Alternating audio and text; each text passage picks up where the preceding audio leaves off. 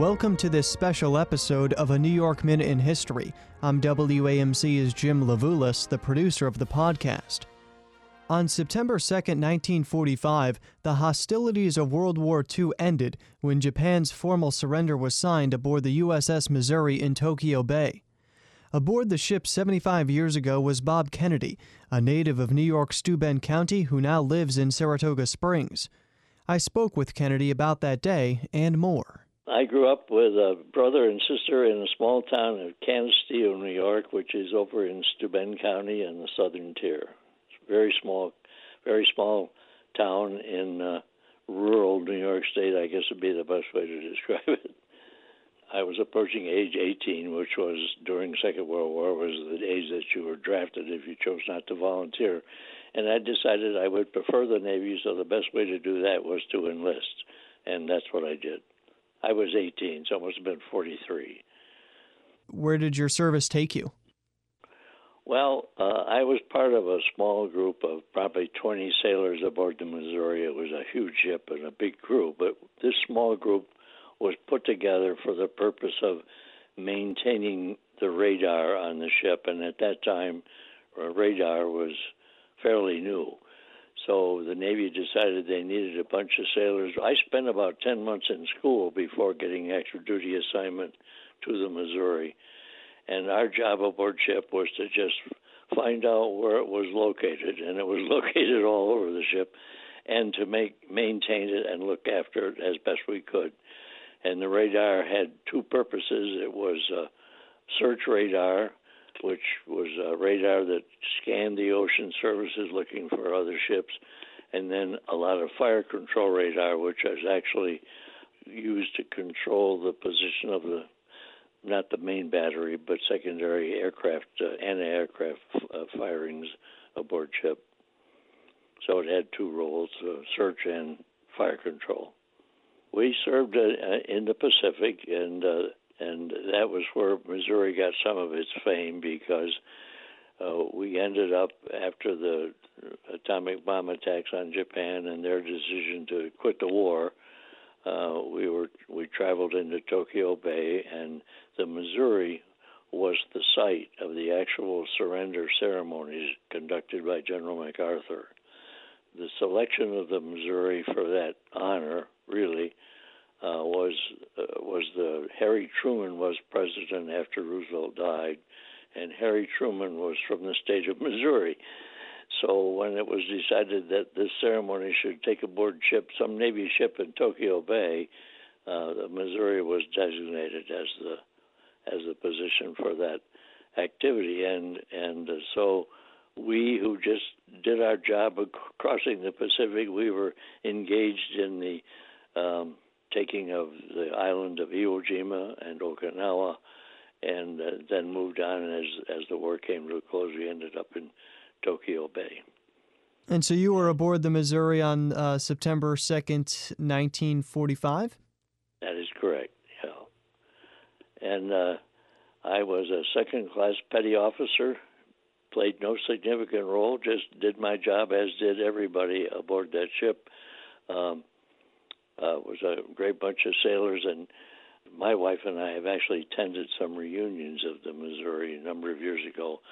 The 50th anniversary of the end of the war, we visited and got aboard the Missouri. At that time, it was in Bremerton, Washington, but uh, we've we've uh, kept our eyes on the Missouri. It's currently retired, of course, and uh, berthed in uh, Honolulu in uh, Pearl Harbor.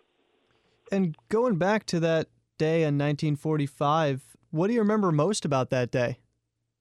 Well, it was a, a ship that was crowded with admirals and generals from all of the Allied powers. So it was a, it was a we had about 4,000 crew members, and and and all of a sudden we're looking at brass in every direction. Um, General MacArthur conducted the uh, ceremonies and we were able to witness the arrival of the Japanese uh, uh, group of people that got on board and were designated to sit at a certain table on the main deck aft, and uh, and then General MacArthur conducted with a microphone so that he was communicating to all of us aboard ship, and at the same time talking around the world uh, as to what was going on. And uh, I do remember his final words, and he said, These proceedings are closed. And that was the official end of World War II. And I do remember those words. You know, I have to imagine, obviously, you still have a job to do. You're overseas. Well, what was the day after then like? The war is over. Do you remember what was running through your your head oh, in yeah. the days yeah. after? Yes, we uh, I had not quite. Uh, I was 19 years old, and like everybody who was involved in the war, we wanted. We were happy that the war was over, and we wanted to go back and resume our civilian lives, go back to our family and our hometown. They do, I do remember that on one of the main battery turrets, they had drawn a, a crude map of the Pacific, and each day they would show our advance as we sailed east toward the United States. We ended up going through the Panama Canal and were uh, largely crew members from the East Coast, and a lot of them from around New York State. So New York City gave us a grand welcome. And uh, I had to put in a few more months uh, after that before I was discharged, but uh, I was back in New York State, which was my home state, and I got to see my family, and uh, they got to see me, even though I was still in the Navy for a few months great great experience. And what'd you do after you got out of the Navy?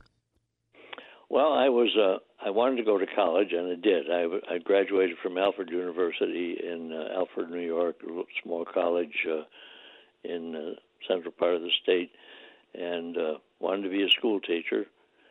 Ended up uh, working uh, really most of my working years as it was a result of my training in the Navy. I worked for General Electric for a number of years, uh, supporting some of their contracts that they had with the government for this and that.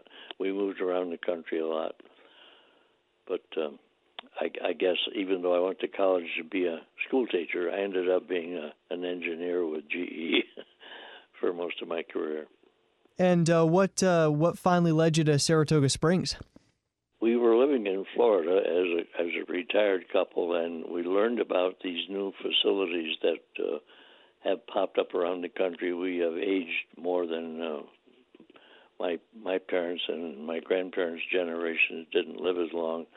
Uh, I, we're in a community here in Saratoga Springs called Prestwick Chase. It is a community for elderly people. We uh, uh, looked after very carefully the COVID 19 problem. Uh, they have protected us very well in that regard, and we are well fed, and it's a pleasant. We each have our own apartment, and uh, basically are renting from this organization. But its its sole purpose is to uh, look after elderly people late in their life, and we're happy here. We've been here about ten years. I see. And you you mentioned your your wife's with you. Yes, Yes, she is. We've been married for 71 years. That is incredible. 71 years. Well, congratulations. Well, we think it's going to work out. still, still some uncertainty, some trepidation from day one to 71 years. Not really, yes. and uh, your wife's name, if you don't mind me asking? No, her name is Ruth. Um, well, Bob, I did want to ask you. Um, we often hear about how the nation came together during World War II, and with the U.S. now facing a global pandemic, do you see any of that same sort of national unity today? Well, I like to say we do in regard to fighting the, the pandemic. Um, politically, I think we're more divisive than uh, I remember. I I feel at times that uh, things would get done better if if both political parties could give a little bit, but they don't seem to want to do that anymore. But um, I'm sure we'll survive. It's uh, it's um, more the politics is more bitter than I remember as a younger man. Bob Kennedy of Saratoga Springs, New York, served aboard the USS Missouri in World War II. Bob, thank you for your time and for your service. You're more than welcome, Jim. Nice talking with you.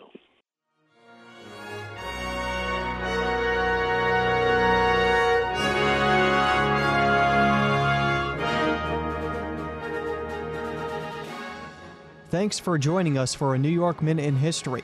For more episodes, go to WAMCpodcast.org or search for a New York Minute in History wherever you get your podcasts.